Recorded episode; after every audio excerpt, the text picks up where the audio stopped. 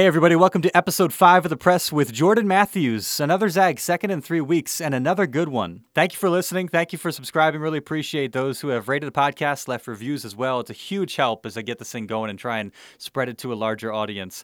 Can't tell you how much I enjoyed this interview with Jordan. I mean, he was he was great. Spent the last year with Gonzaga after three years at Cal, now getting into the pre draft workout as he tries to get on with an NBA team he is one of the best interviews uh, of any athlete really that I've covered, and he was uh, like I said, really really good when we caught up. A lot of athletes kind of give you a lot of the same stuff, but not Jordan. He's very candid. He'll tell you what's on his mind. Has a very interesting perspective. He never really knew uh, what you'd get when you put a microphone in front of him. Great example of that is when he told us at a Gonzaga practice during the season that he was featured on an episode of Teletubbies with his dad. Back in the day, he was about three years old. You can find the clip on YouTube, and you should find it because it's amazing. Uh, we we touched on that. We got into the pre-draft process, what these workouts are like, and you always hear about athletes getting asked bizarre questions. And he's got two great examples from one team he worked out with.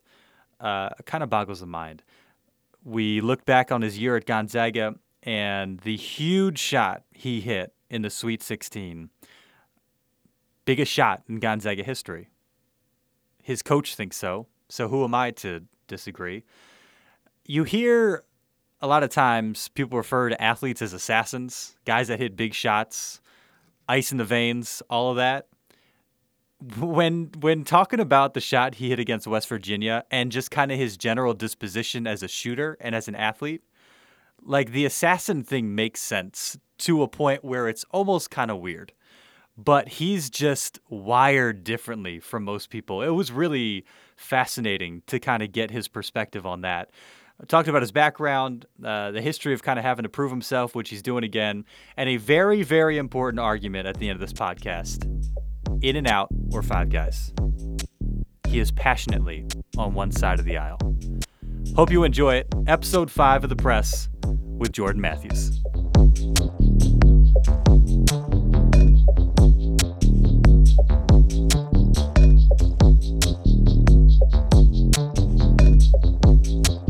How's everything been? I take it this is kind of a hectic time for you.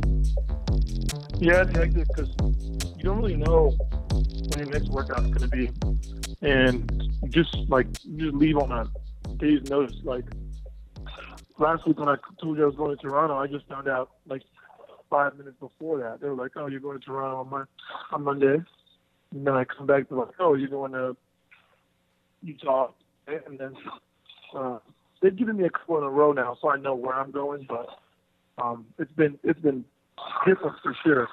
How is that for you? Just staying alert and staying ready when like like you said a lot of times you have very little advance and and this is obviously really really important right um i mean i just try to stay i just try to stay in the gym and like keep my body healthy and just like you can't really make any long term plans like if someone says oh let's do this this weekend you got to be like eh, maybe and then you know you got to see how it goes but i kind of like it i, I guess just focus on basketball and keep moving and um, be productive, which is what I like to do.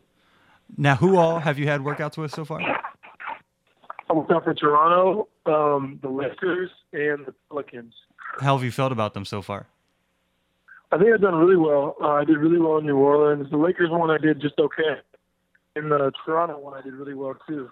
So I think they're going well. I mean, I'm, we're prepared. I mean, we work out every day. So what we're doing in our pre-draft stuff get you pretty ready. How was it working for the Lakers? I mean, I'm sure they they were your team growing up, right? Uh, no. I mean, like they were like I, I like I liked watching them, but I didn't really. Mm, they were in the finals. I didn't like them. Let's put it that way. But it was like it was cool. I mean, it was different than the other workouts, but um, it was all right. I mean, I love the Toronto workout, though. That was great. So, who was your team growing up? being from the, I guess you kind of split time between the Bay Area and the LA area. Who'd you root for? Yeah, moved moved around. Uh, did I really even have a team? I didn't have a team. I liked players. I liked Brandon Roy a lot. I liked Tracy McGrady a ton. Um, Tracy McGrady was like my favorite player. Hmm. Um, the Magic a little bit when he was there. And I kind of like the Lakers, but you know, um, I actually like the Spurs a little bit when I was growing up too. Hmm. But I, I like Manu Ginobili a lot. Yeah. I wonder. I always wonder what kind of the dynamic is because it's usually about six guys, right? And so you have you know a few perimeter guys, a few posts, and you're all basically yeah, it's a job interview or an audition for all you guys at the same time, and you're all in the same boat. Yeah. You're all trying to get their attention, impress the teams. How competitive is it amongst you guys? I mean, does it ever get get chippy? I mean, do you ever? I mean, d- does does that side of it come out, or are you you all so locked in, on kind of what you're be, doing? But yeah, it's kind of like you have to just focus on what you're doing and do what you do well. So I just try to do what I do best and uh, make sure that you know I, I do my job uh, and leave that to the other guys. And I'm competitive. I want to win every drill, but you know, if, if you're with some guys who aren't going as hard as you, then it can be tough a little bit because you're not going to win every drill that way. Mhm. So, yeah. That, that- that's interesting. I I would imagine. I mean, how how long do these do you, these usually usually go? anywhere from anywhere from an hour to an hour and a half. Yeah, it can be anywhere from an hour to an hour and a half. It just depends. I would just think uh, if if you're going at a guard for an hour, an hour and a half, and you kind of know what's at stake, you you'd eventually get sick of seeing the other guy. you know what I mean in the workout. Yeah, right. Um, but you don't get tired if you're kicking if you're kicking his ass. So that's what I try to do. I, you know, there was a lot of talk during the course of the Gonzaga season, especially once you guys had gotten deep in the tournament, in the Final Four, about uh, sacrifices that guys made, and you're obviously one of them because you could have stuck around at Cal and been, you know, a high teen, maybe a 20 point per game scorer. You go to Gonzaga, and there's so many different weapons, and you know you have to kind of pick your spots a little bit more. Are you having to kind of remind teams about what kind of player you are and, and what you're capable of because maybe you couldn't show it to the same degree this past season at Gonzaga? Yeah, I mean that's it's crazy you bring that up because a lot of teams at our pro day were like, "Oh, I didn't know he was that explosive. I didn't know he could score like that," because they didn't see it at Gonzaga. Uh, but you know, I, I have, I'm always out to. I always have something to prove. So it's been one of those things where attacking everybody. Um, it's not just like I'm spotting up. So I'm still showing teams what I can do, and I'm sure that I can really score the ball. That's definitely definitely my strength. Um, that and my basketball IQ. So um, sure they know that um, is one of my biggest strengths. Is that kind of the biggest thing you've? I mean, you, you kind of mentioned it, but going into the workouts, what's the one thing Yeah, you've yeah, been you trying go- to get across? Um, that I that I can knock down shots and that I can defend and make plays. Because I mean, it's going to be like that when you're a pro. You're going to have to fulfill a role. Like you know, like most likely you're going to be playing with a superstar on a good team. So you have to show them that you can fill a, fill a need that they have. What are the interviews like? You, you hear a lot about those with the pre-draft stuff, especially in the NFL. Any any weird moments? Any strange questions thrown your way when you get to sit down with these teams and, and NBA personnel? team psychologist in Toronto asked me some strange questions, it was like, it was one of those things where he was looking for a reaction, and I can't exactly remember what the question was, but it was like weird because I was like, what is like? He wants me to say something here that's like gonna expose something. It was like one of those things where if you would if you would have said something back to him in a certain way, it would have exposed like something that you think about. Mm-hmm. Like he asked about like, would you ever hit a woman or something like that? Hmm. And then he's like, he's like, well, sometimes like they deserve it, right? Like if they're like, like, in, like he tried to bait you into that. I was like, no, never. Like you never do that. It's like not something that's appropriate ever.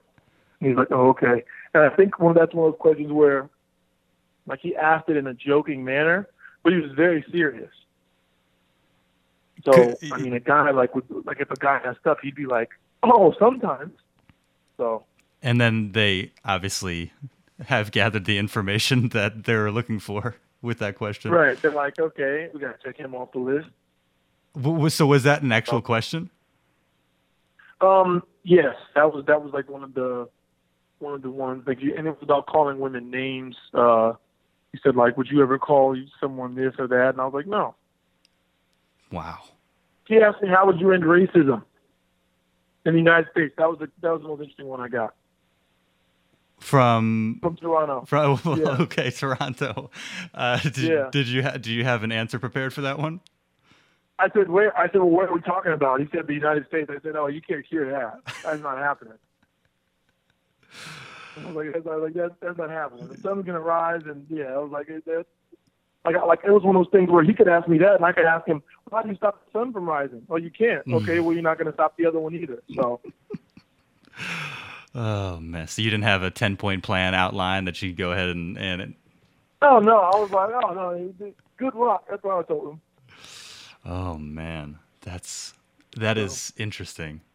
I get you know they got to keep you on your toes. I guess it's. uh I mean, there's no way for you to ever see this stuff coming. So how do you react to it in the moment? There's probably some element of how do you deal with pressure and uncomfortable situations, and then trying to get at your character as well. Right. Like I like pressure, so it's uh, it's those things where it's like, okay, like it's a good question. I'm just gonna chill out and answer it. Like it's not one of those things where I'm nervous or to think up an answer or have to calculate something in my head that sounds good. Just say what what you feel. And mostly just try not to get yourself in trouble or, or answer like you said the the question about how you treat women in such a way that could give them any inkling that uh, Indicator, yeah, yeah. Or inclination that you're like a nut job. have you Because there are some of those out there. Like they're like like some guys are like some guys will see if they answer the question and be like, oh yeah, like totally. did you did you figure stuff like this would come up Yeah, I kind of guess. Because you have to understand they're investing a lot of money in us. So you you might want it, it's probably good they do their due due due diligence. you've uh I, I can't imagine there's ever been a year with this many guys from Gonzaga kind of going through the process at the same time. Because Right. Zach's going to be a lottery pick. Uh, Nigel, uh, you know, maybe a second round guy. Shem's going through it. Johnathan Williams tested the waters. How much you guys keeping in touch with one another, and even with stuff like this, like, hey, I heard you're going to Toronto. Be prepared Um, for talk- this. We talked. We I mean I talked to Nigel. I talked to Przemek yesterday. Um, I talked to J three um a couple days ago about his whole process, and um, yeah, I mean you just talk to. We, we keep in contact. Our group text as, as a team is still going on. Our group Snapchat. We definitely talk about it. I mean, JP told me about the Toronto workout before I got there. Told me about the Brooklyn workout. He So, didn't tip you off a lot on- about it. Johnathan didn't tip you off on being prepared to end racism. No, because I think I asked him a different question. Who who's the best guy on the group chat? Who's the who's like the funniest? Like who's got the funniest stuff on the on the team? Probably Rim. Yeah, that's what I figured. Yeah, Rim. How how nice has it been uh, having some company through this process and, and just being able to kind of bounce things off other guys and know you're not going through it alone and and to be able to have those conversations. It is good. I mean, um, it's really nice. And, and outside of the Gonzaga family, um, the guys I'm working out with in my pre-draft, they're all doing the same stuff as me too. So um, we get to compare and we talk to each other about how each other are doing in workouts. And um, it, it's not a, it's not that hard of a. I mean, from my perspective, it hasn't been that hard of a process, but it's just something that you have to go through. Everybody goes through it, you know. You you've always seemed pretty steady. I mean, is is it hard not to? I mean, it sounds like you haven't had too much trouble with it. Just kind of overthinking this thing because you've been working towards it, you know, pretty much your whole life, and you know, you got this opportunity in front of you and, and a few chances to kind of impress teams and, and to get their attention. I, I I would think it's hard not to go into these workouts, you know, feeling on on edge or whatever amount of of nerves or anxiety about the process because of what's at stake. Right. Well, I mean, if you go in tight and nervous, then you're obviously going to play tight and nervous. I go in there looking as like, listen, they they want you here for a reason. So now it's your job to go out there and show them. Um, and if you prepared like we prepared, then I mean, you shouldn't be nervous. I don't go in there and work out nervous because it's how we prepared for them. I read uh, somewhere yesterday that I, th- I think it's Phoenix. One of the tests is seeing how many times guys can get up and down the floor in three minutes. Like, what what's the Yeah, most three minute run. Yeah, so you know about this. What's uh, what's the most physically taxing thing you've had to do? In, in a in a pre-draft workout or like in my in one of my agency workouts. I guess either. the agency workouts, we did this thing one day where you push the sled uh, sideline to sideline. There are two plates on the sled, and you push it um, four times, sideline to sideline. And four times equals one rep. So you're doing 10 reps, and you're pushing it 40 times in like a 20 minute span, in like a 15. And it, it killed me. I was like, uh, I was like, I almost, I almost died. But once you get through that, everything's easy. Yeah, nothing the teams can really throw at you uh, could be a whole lot more difficult than that, I would imagine. No, I'm like, oh yeah, go ahead, do your worst. I, of course, wanted to ask you about the year at Gonzaga. You know, a few months out now, I guess a couple months out. What do you think about when you think about just the, the past year and what you guys were able to do? Yeah, I think it was a great year. Um, last game will always sting a little bit, but uh, it was a great year. Um, just all the different parts of it, uh, how close we were as a team, and just going as far as we did. I mean, first Gonzaga team to get to the Final Four. Is it is it tough? All teams but one end the season on a down note, right? And with some level of right. disappointment. How much does that linger when you think about what you guys did, and especially given how close you guys were with UNC? Yeah, I think about it a lot. I think about that last game a ton. I I had dreams about it a lot. And uh, what are those dreams like? They're just replays of the game because I can remember the whole game. I can remember the whole game. I can remember every one of our tournament games, like pretty much, pretty much the whole game. So it's like a replay. So and like sometimes it's a little slow mo. So you don't have alternate endings in these dreams. No, sometimes I wake I, I wake up right before the end, mostly for the Carolina game. Um, yeah, and that one still like shocks me a little bit, but I'll get over that. Uh, but you know, to be so close to a national championship and to have it slip away, it didn't really settle in for me until like later, like much later. Like I left Spokane right after we got back. Like I didn't want to be around because I was like upset. So, um, it it settled in a little bit later, like when I moved back home and I was, I really started thinking about it you're able to appreciate what you guys were were able to do. I mean, the the, the d- disappointment doesn't necessarily overshadow the, the satisfaction of what you guys accomplished. No, I mean, come on. I mean, we went to the final four. I mean, some players some players barely get to go to the tournament. Like my class at Cal, they never won a tournament game. But the guys that like, and then to go to the final four, like we grew up watching that. Like it, it's one of those events you're always watching, and you're like, yo, like it'd be crazy to play in the final four. But we're there. So. And the champion. I mean, not just the Final Four, the title game. You played in the last game of the college basketball season. Put, and, and that was a, that was a strange feeling to have too, knowing that no matter what, this is going to be the last game of the year. Yeah. What What do you guys, other guys on the team, either in conversation, in the I don't know how often comes up in the the group text, but what do you guys say about it amongst yourselves? Um, that we had a great year. Losing in the last minute of the title game like there's so many other teams that would take that. I mean, you're you're a minute away from an NCAA title, so um, we definitely talk about it and how great of a season it was, and all the different parts of the season. Like there was that beginning stage where we were trying to figure each other out, um, winning in Orlando, and then going undefeated for that long period of time, having to kind of reboot each other when we kind of were like, okay, we're, we, when we started getting on our high horse, we had to regroup and get into attack mode and losing to BYU. And I think I think the BYU game helped us more than anybody really understands. Um, we got to re- we got to really see uh, what we were made of. I think that really helped us down the road. So that's not just a dumb question that we ask you after games like that. That's real. Oh yeah, I mean, like people were always like, "How does it feel to end the season this way?" I'm like, "Season's not over." Like it's like well, well we lost the game. I mean, like people were like 30 and 0. I guarantee people were happy with 37 and 2 over 34 and 1 second round exit. Mm-hmm. You know, so I mean, listening to was like, hey, we lost. Okay, next. Yeah. Yeah, I, I think you guys did a good job of making sure that memory didn't linger around too long.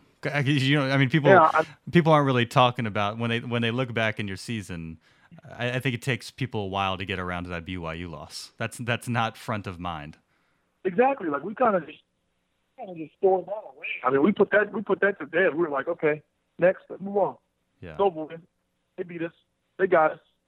I mean, but I guarantee they would they would trade that game. Well, they would love to have the season we had. I mean, it was like, and it was like it was a strange feeling because like after we lost to BYU, I was kind of like, all right, next. I mean, the people were crying in the stand. I'm like, no, I no, like that would have been great to have. At the same time, what does it really mean? Yeah. What was your what was the biggest surprise about the experience as a whole? You know, coming from Cal, you get one year at Gonzaga, right. and, and you have some idea of what to expect, but it's always different once you're in it. You know, when you got here, whether it's the environment, whether it's the town, just the, the fanfare, the spotlight that's on you guys. What, what was the biggest kind of shock to the system once you kind of got your boots on the ground, so to speak, and were in the process? Good question probably the weather and the and the role adjustment. I mean, like the weather was so hard, and the food adjustment was tough too. Well, you came during the worst uh, winter in. I I've been around for I'm, 5 years. Yeah. And it was horrible. And it was like, oh man, like even thinking about it, I was like, you know, I don't know if I can do this anymore. And I was like, and but I mean, it was it was tough because like you go to Cal and the worst that happens is what, 60 degrees? Maybe.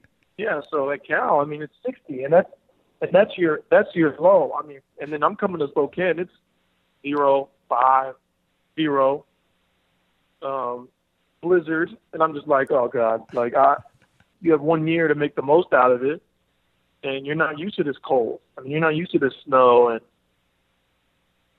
going to practice every day and it's freezing. So yeah, and just kind of the the community you built at Cal is all of a sudden not around, and and you have a built-in community with the basketball team, but. Um, you know, I, I, would imagine there's some comfort in the familiarity you developed at Cal that all of a sudden is gone and it's five degrees outside. Exactly. It's like, okay, I'm alone, it's cold, I don't have any food. Like, yeah. So, but it helped me grow up a lot. I mean, I was kind of in a very comfortable spot at Cal and it helped me go out of my comfort zone and grow a little bit with um, with a valuable experience. You know that you are responsible for, you know, one of the biggest moments in program history. I'm the, the, yeah, the, the short the short list of like the greatest shots, most important shots, biggest moments. You're there. You might. I mean, you. Yeah. as far as singular moments, you could make an argument for it being number one. That's what Coach Few said. Coach Few said you hit the biggest shot in Gonzaga history. Well, if Coach Few like, said eh. it, then and he it, was like, "Yeah." so he would know.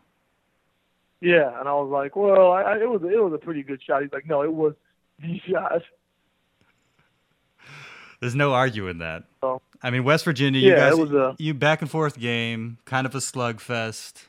You guys are trailing under two minutes. I want to say about a minute and a half left. Yeah.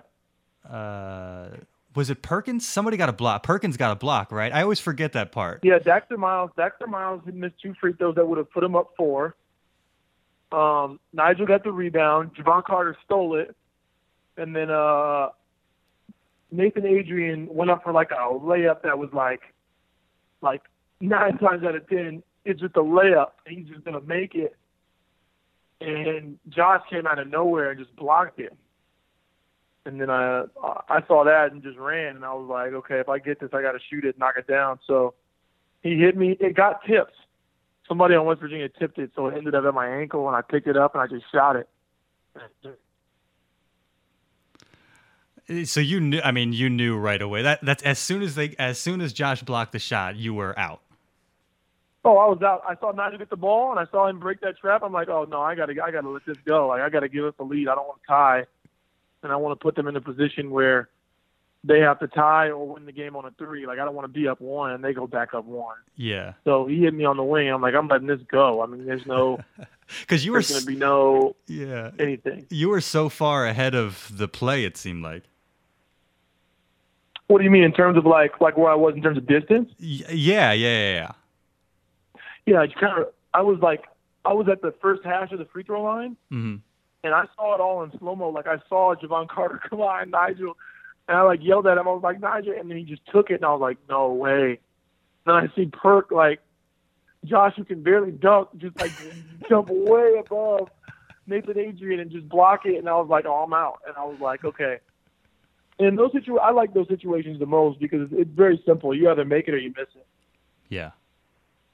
Yeah. Was, was there? I I'm trying to think. I I was along press row, and I want to say my view was like blocked enough that I couldn't necessarily tell like who was in front of you. I mean, there was definitely there was a hand in your face, but not. Yeah, it was uh, it was the center. Yeah. Uh, um, yeah. But you clearly had enough room, and you knew as soon as you got the ball that it was going up. I mean, it wasn't a situation where you had to think about it too much. Like you knew the shot was going up. No, I I got the ball and I said I'm shooting this. like it was like that's like the Mathews gene. Like my brother has that too. No, I'm shooting this ball. Like it's not like maybe I'll shoot it. No, I'm shooting it. I I don't know if you can remember. Can you remember the feeling of actually seeing the ball go through the hoop? I mean, I can't imagine what's going through your head at that time. But but do you remember just whatever uh, elation or excitement when you hit that shot? And granted, you still got like a minute plus to play. Um, but just um, knowing it in when the I hit moment. a shot like that, I don't feel anything. I just feel like I just feel like they knew that was gonna happen. Like I was like, yeah, like I, I was gonna make that. Like it's not like one of those things where it's like arrogant, but I knew that if my teammates needed a big shot, I was gonna knock it down. Like I'm good. I, I know I'm good for that. That's why I want to say Few called you a cold killer after that. Yeah, yeah. like I'm good for that, and then I'm I can do that like during runs too. Like I can push it from six to nine, or um, make it nine to twelve, or twelve to fifteen and those hurt teams. Mm-hmm. So the interesting yeah. thing about it, and I, I, remember reading about it, I think that night or the next day, and I looked it up the other night. You hadn't taken a shot, a single shot, free throw, layup, anything, since like the 15 59 mark in the second half. Yeah. And so. Yeah, because I hit those two threes in a row early in the first yeah, half. Yeah, yeah, yeah. Uh, and so that's at least, I want to say somebody said it was 40 minutes of real time so, yeah. I mean, so 40 minutes had gone by, some of which you had spent on the bench. It gets to be crunch time. Few few put you into the game knowing that there could be a situation like that. And I mean, so you're you're cold in a sense. You haven't you know, you haven't flicked your wrist in 40 minutes. But it didn't matter when you got right. that shot. Right. Um, it didn't matter. I was like, if you can shoot, you can shoot. I wasn't cold. I was like, all right. Like you, and he kept on saying like, oh, I need you to make a shot. I need to make it. I was like, Coach Few, I got this. Like, we're good.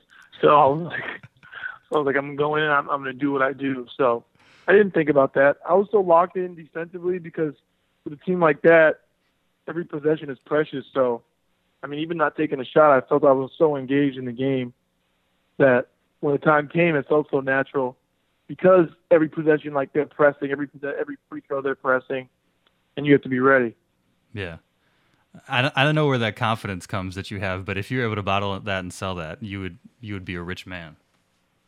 Oh yeah, if I was able to like instill it in people, because not great. Not everybody I, has that. Like gotta, you, you, you, you're talking like this is just kind of a normal innate thing for you, but I don't think you realize like not everybody has that in them.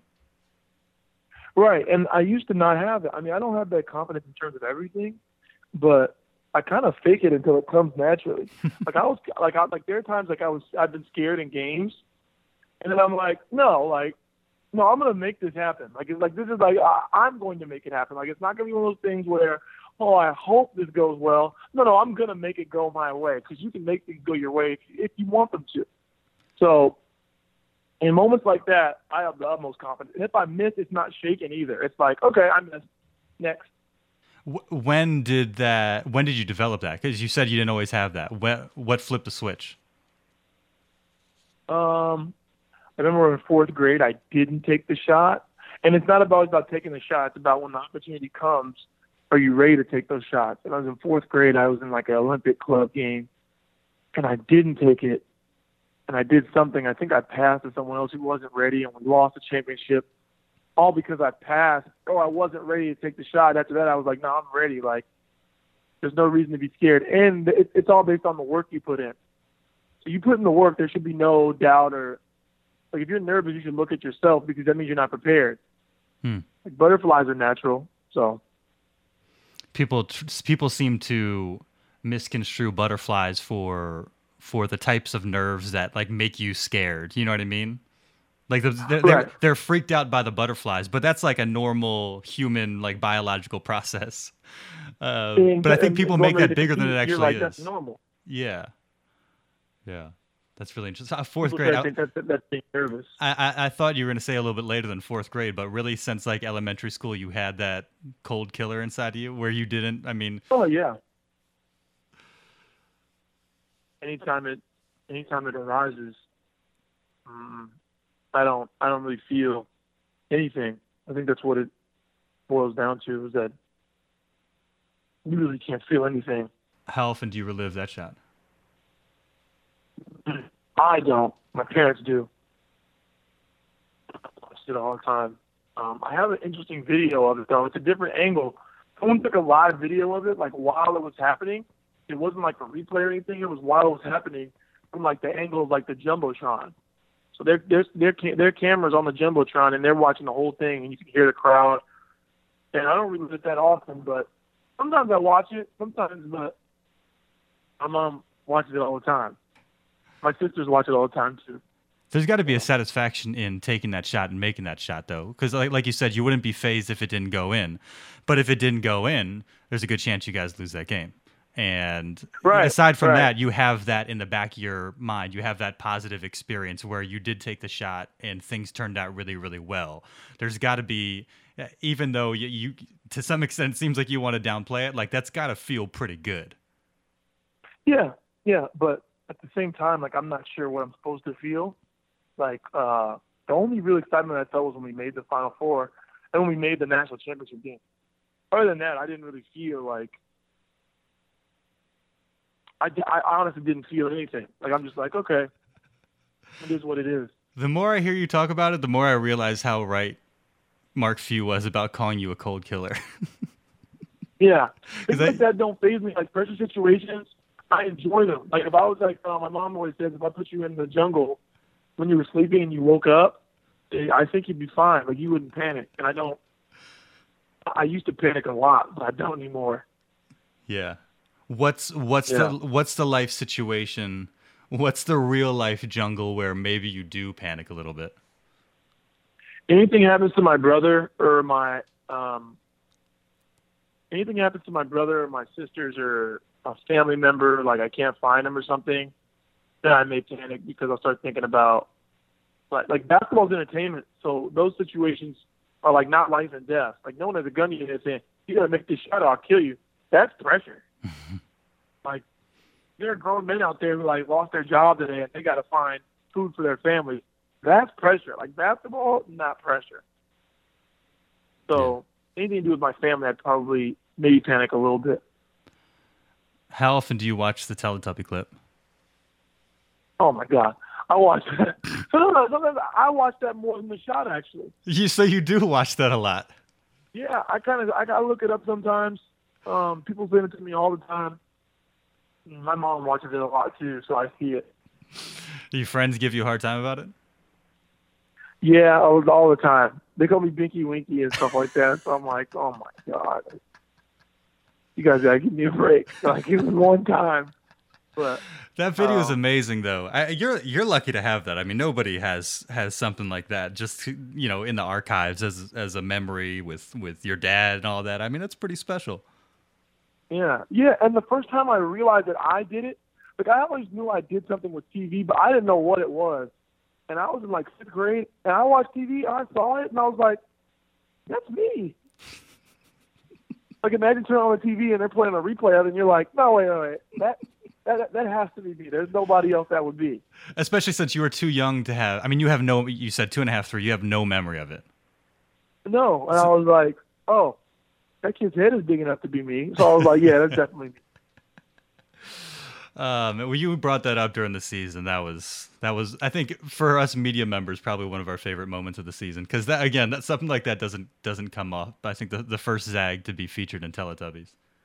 Yeah, you guys were like, "Oh, Shaggy, like, are you serious?" I was like, "Yes." You were like, you were so no, there's no nonchalant about it. Like, you were, you were so you just kind of mentioned it offhand, like like we knew about it or something. We are like, hold up, you're gonna have to explain this. Yeah. I was like, yeah, I was on Teletubbies. was like trying to hope it like it like blew over, and there was. I remember Lindsay Joy was like, "Wait, wait, you were on what?" I was like, "Yeah, I was on Teletubbies. That was that was me." Yeah, we had uh, everybody had some fun with that one. How was the Yeah. uh, how was the basketball environment growing up? Because you mentioned your brother, your dad obviously was a coach. You know, he was at USF during that time and, and during like the first ten years of your life or so, and has always been in Yeah. coaching. So I mean, that's that's ingrained in you. You know, basketball in the uh, you know in your hands as a baby. I would imagine. Like, h- how did that kind of impact the whole experience for you? Um, it was great. I mean, we played a lot of sports growing up, though. It wasn't like we just played basketball. We played. I mean, you name a sport, we we tried it. I mean, it was like we played um, football, baseball, swimming, soccer. Um, my brother was really good at soccer because he was so big. Hmm. But um, we played all the sports, and then when we decided to stick with basketball, we just kind of locked into that and um, listened to our dad, and um, it was a lot of fun. But our competitive nature doesn't come from our dads; it comes from our moms. Um, she's super competitive, so I would say my dad's a competitor and he's competitive, but Jonah and I are kind of at the point where it's like, like we don't like we don't compete over things that don't matter. Hmm. But some people are obsessive to the point where they need to win everything. Like I'll try and win, if it doesn't matter, then I don't. I'm not going to compete with you just for the sake of it. Yeah. And uh, but we're both very competitive, and it was great growing up, um, playing with him. And we actually haven't played together or even worked out together in a very long time. What role did your I mean your dad obviously played a really significant role from a basketball standpoint given his background uh, being that he's not the super competitive type how how did that work with him and him still kind of pushing you guys and helping you get better but he's not this kind of insanely you know on edge you know, competitive type of guy. I got a chance to meet him during the tournament, and he was as nice and as laid back and accommodating and friendly as can be. But I, I could see that in you saying that, like he didn't he didn't strike me as the type that you know rides the highs and lows too much. Right. He's uh he's very calm, cool, and collected all the time, and he like just told us to play hard. He kind of tells us that you put the work in, and there are certain things you can control, and that's what you worry about, and there are things you can't control, and you should never waste your energy worrying about things you can't control. I I can't believe it or not, I have no control if the shot goes in, and that's like that that makes it a lot easier to shoot. Um, like if, if you do what you're supposed to do every time you shoot and it doesn't go in, it just doesn't go in. It's not one things where, oh, why won't the ball go in? No, the ball isn't mad at you. I it's just use this. I've never thought about it that way. I always kind of figured basketball players had some effect on whether or not the ball goes in the hoop. Yeah, I mean, all your mechanics, you follow through, you land straight up and down. yeah. Um, you get arc on the ball, and it should go in, but it's not going to every time. Yeah, of course. So when it doesn't, you can't be mad at yourself. How competitive was your i mean growing up in the i guess by the time you were in the thick of you know your basketball career middle school high school you're in the la area right Um, I didn't get to LA area until I was like high school. Yeah. so what was that environment like with high school aau pickup games i mean you hear about so much talent coming from that area Yeah, they're very competitive. Um, a lot of great players in my class from the area. Um, I, I didn't go to the traditional powerhouse basketball school, but we were very good, and uh, I enjoyed it. I mean, just getting to go at it against good players like Parker Cartwright. We played with each other and against each other all the time. Um, going up against him and one of his teammates, who actually like we had a big high school rivalry. Like he was defending me all the time his name was uh Entume Armor, and we ended up being roommates at Cal, like completely random. Hmm. And I hated this kid in, in high school. Like I was like, I hate him. He was my roommate, so it was a great experience to play against good players. even the guys who didn't get a lot of notoriety, they're good. Like Yeah. some of the guys you hear about in LA are like, oh, he's, no, he's he's pretty good. How uh what kind what kind of AAU experience did you have?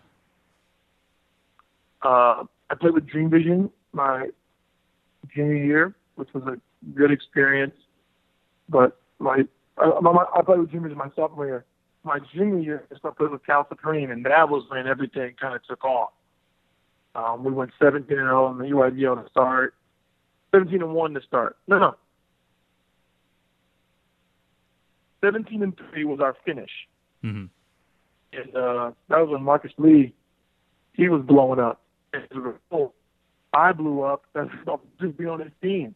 Yeah, it's you hear of a lot of guys that I mean you've got like the main guy on an AAU team, main one or two guys, but if you're playing with those guys, there's so many eyes on them that inevitably you're going to get exposure. When I talked to Kyle Wiltjer, he said it was kind of the same thing. He was playing on a really good team, had a stretch of really good games, and all of a sudden people were coming to talk to him and coming to watch him play. Right. Yeah, just as a result, I mean, you're playing on a good team with, you play with Parker Cartwright, you're going to get shots. I mean, that was my job to make shots. So um, I had a stretch of really good games, and that just, like, put me over the top. And I thought I had a fear I was never going to get recruited, but that fell by the wayside pretty quick. When was that? Uh, that was April of 2012. So that's getting pretty close to the end of your high school career.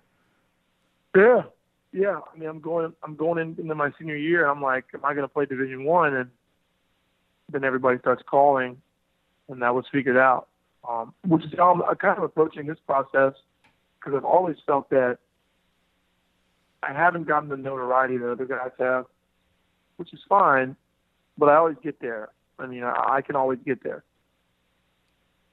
what's been the toughest experience along the way? Like when when was the period where maybe you had to deal with some level of self-doubt and you had to kind of pick yourself up? Like like what was the lowest? I mean you've had some highs obviously we've talked about that. Oh, in Like- high school, I mean, my dad was at UCLA recruiting guys that I know I'm better than.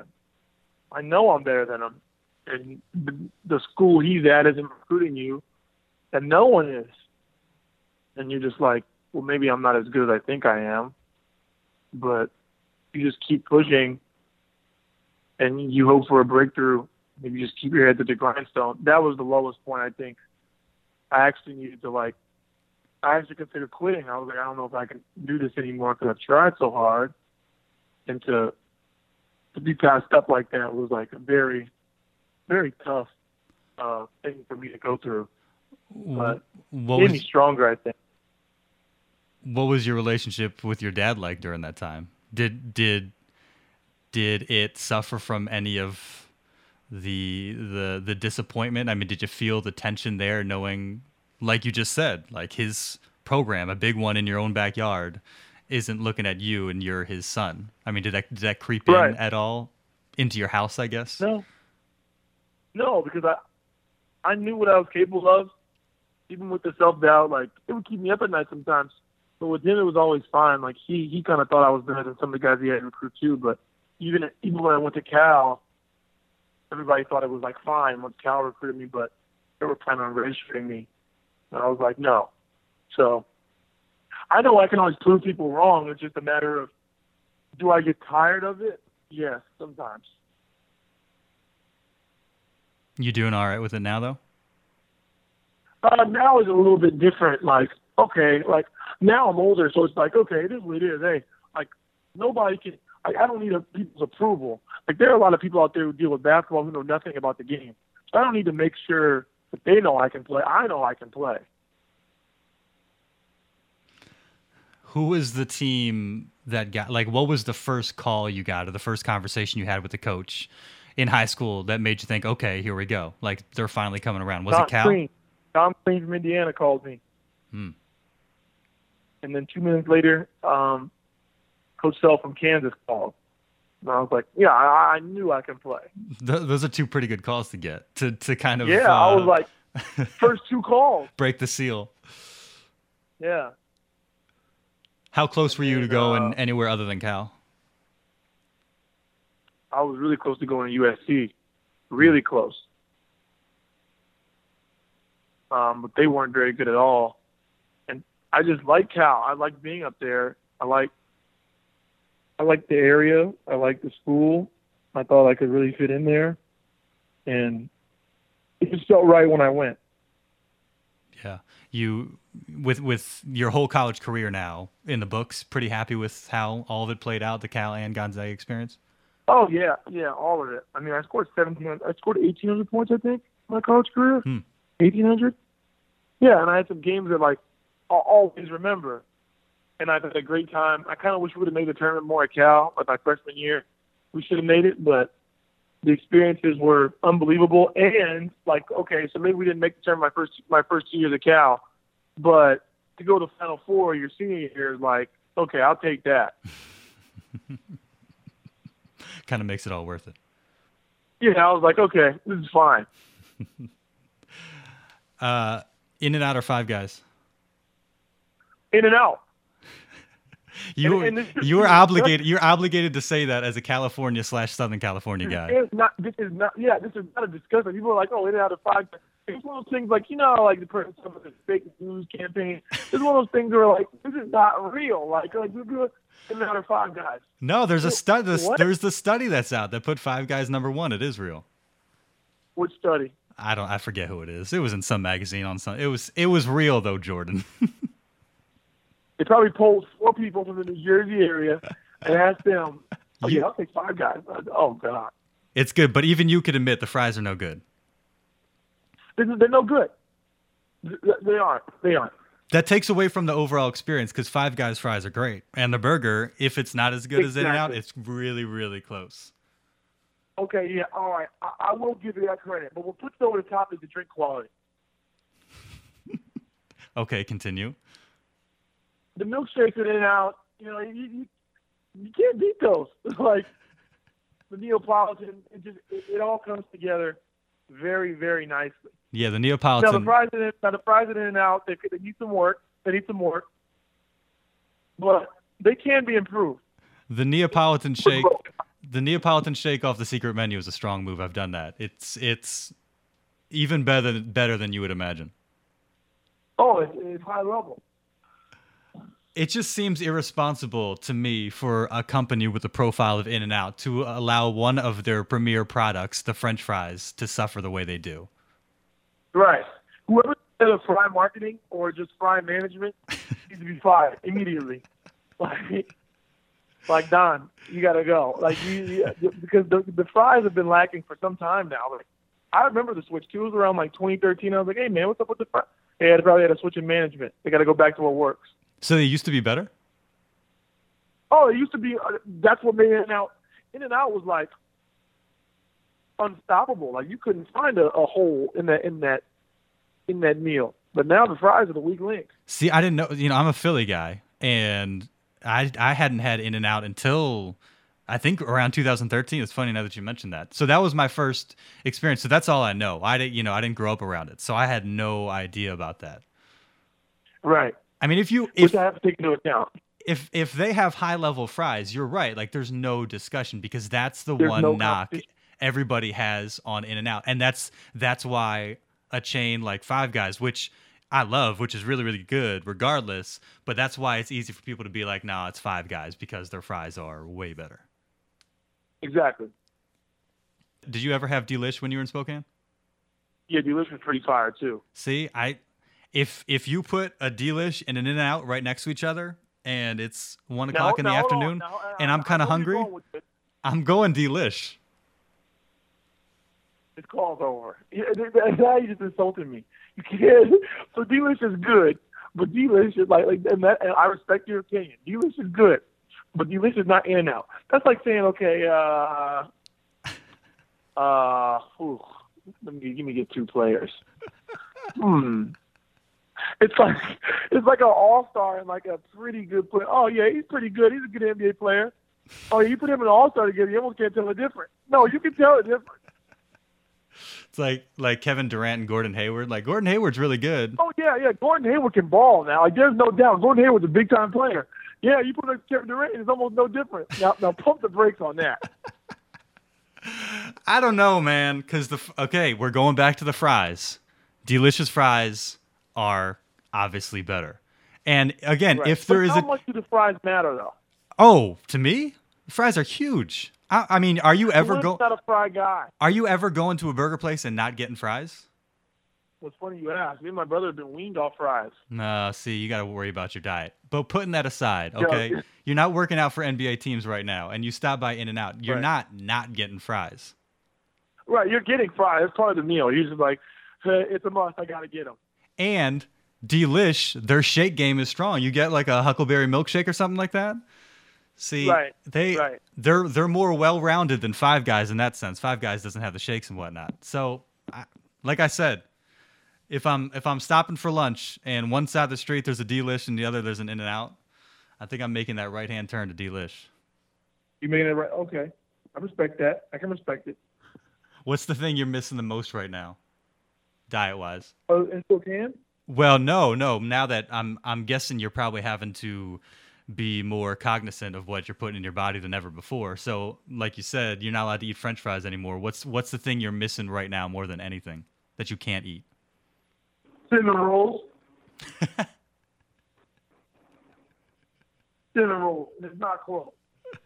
How often did you, how often did you eat cinnamon rolls? I mean, I love cinnamon rolls, but that's like I might get one like once every month or two. Right, but I like, um, like I, I'm not having them at all. Like you know, when I get a craving for them, I'm just like I, I just need one. But uh, like no, no, I can't even have that. So I miss those a lot. Cinnamon rolls are like the big thing for me. What are you having to eat now that's taking some getting used to? Mm. I love vegetables. That's not hard. I cut red meat out pretty much. Oh, really? That, that, that's been a big adjustment. That'd and the thing is, me. I don't know if I can go back though. Like I don't like the taste. I used to love lamb chops. My mom makes them. I can't eat them anymore. really? Yeah, I, I don't like the taste. I need an honest answer out of you on this. When Okay. we when we played horse, how worried were you during that second game? I think I got you down to the last letter. Yeah, but you know I'm a killer though. Uh, I know that now, but I, I- didn't I didn't know that at the time because the first game we played Zag, so was the AGS. The first game you beat me on four shots, and four Right. very very makeable shots. I mean that was a bad that was a bad showing Yeah, by you, me. yeah, you just missed them. I was I was shook, man. Okay, I don't have the cold killer inside of me. I think it's my fault whenever I miss a shot, so I got out of my game. Right. But the second game, you allowed me to get into a bit of a rhythm, and I think we were both at ZAG. You had to be a little bit worried when I'm one shot away because you said you had never lost to I'm somebody. It wasn't going to happen that day. I'm gonna keep 100 with you. I felt nothing. I felt nothing. Not one iota of nervousness or doubt crossed my mind. I was like, nah. Like, like I'm, I'm. I felt nothing. Cause look, if I had lost, I'd be like, oh, okay, I lost. But, but I, but I'm like, okay, like now, now that you give me the opportunity to win, I'm gonna win. It's not like, oh, I don't feel nervousness. I don't feel like. No, I didn't feel nervous. You Nothing. Didn't, you didn't feel sympathy for me when I made a fool out of myself the first game? Oh no. That's on you. What am I supposed to do about that? Like I embarrassed I embarrassed this man on his own TV station. Yeah, like I was like, well, and I think to myself, I think to myself, well, what would my sympathy give you? Uh, nothing. What I needed at that point was letters, and I wasn't getting any. But I did get Right. some the second game, so I felt I felt much better about myself. That corner three, man, that was that was a makeable shot, but I clanked the corner It three, and that was it. You had those those long range shots like from the the Kennel logo, and I don't. Yeah. I watched Steph shoot. I watched like shoot. I watched like Lamelo Ball shoot, and I think he's kind of got a two hand push shot, so that might have something to do with it. I don't understand. Steph's a good comparison because like he and I are probably roughly the same height. He's like six three. He's obviously stronger than I am, but he's still kind of a slight guy. I don't understand how guys like yourself and guys like him shoot from that distance with so much ease because it's like it's everything I got just to shoot like a normal three pointer, much less like an NBA Okay, range three you know what it is? Honestly, you can't think about it. Like your body knows how far it is and what it needs to get there. You just need to stop talking to yourself about how I get it there. Like, well, how far do I shoot it? You just got to shoot it because your No. body knows already what it needs to do to get there. No, my body can't just get stronger. if I'm shooting from like you shot some from like the half court logo, like inside half court, but from the logo. I like I don't I just don't have like there's some level of like science and muscle and strength that goes into it that I just Okay. I don't have. But I look at guys like I mean, you're again, you, Steph, you're stronger than me. There's no question about it. But I feel like I still should be able to get deeper than I can. And I watch you guys shoot. Like I watch you hit that one when we were playing horse from the kennel logo. I'm like, how? It didn't look like it looked like you were shooting a free throw. Yeah. Um, well, I just do what I just told you, and I, I guess that does have something to do with weights and stuff like that, and strength. The shots when I shoot, I'm just like, oh, shot, because like your body knows how far it is and how far it needs to shoot it. That's all you worry about. Man, I, I got a, I got a, I got a lot of time to spend in the weight room apparently. Yes, you do. Hey, well, I appreciate it, Jordan. Good luck with Of everything. man. course. Yeah, thanks for having me.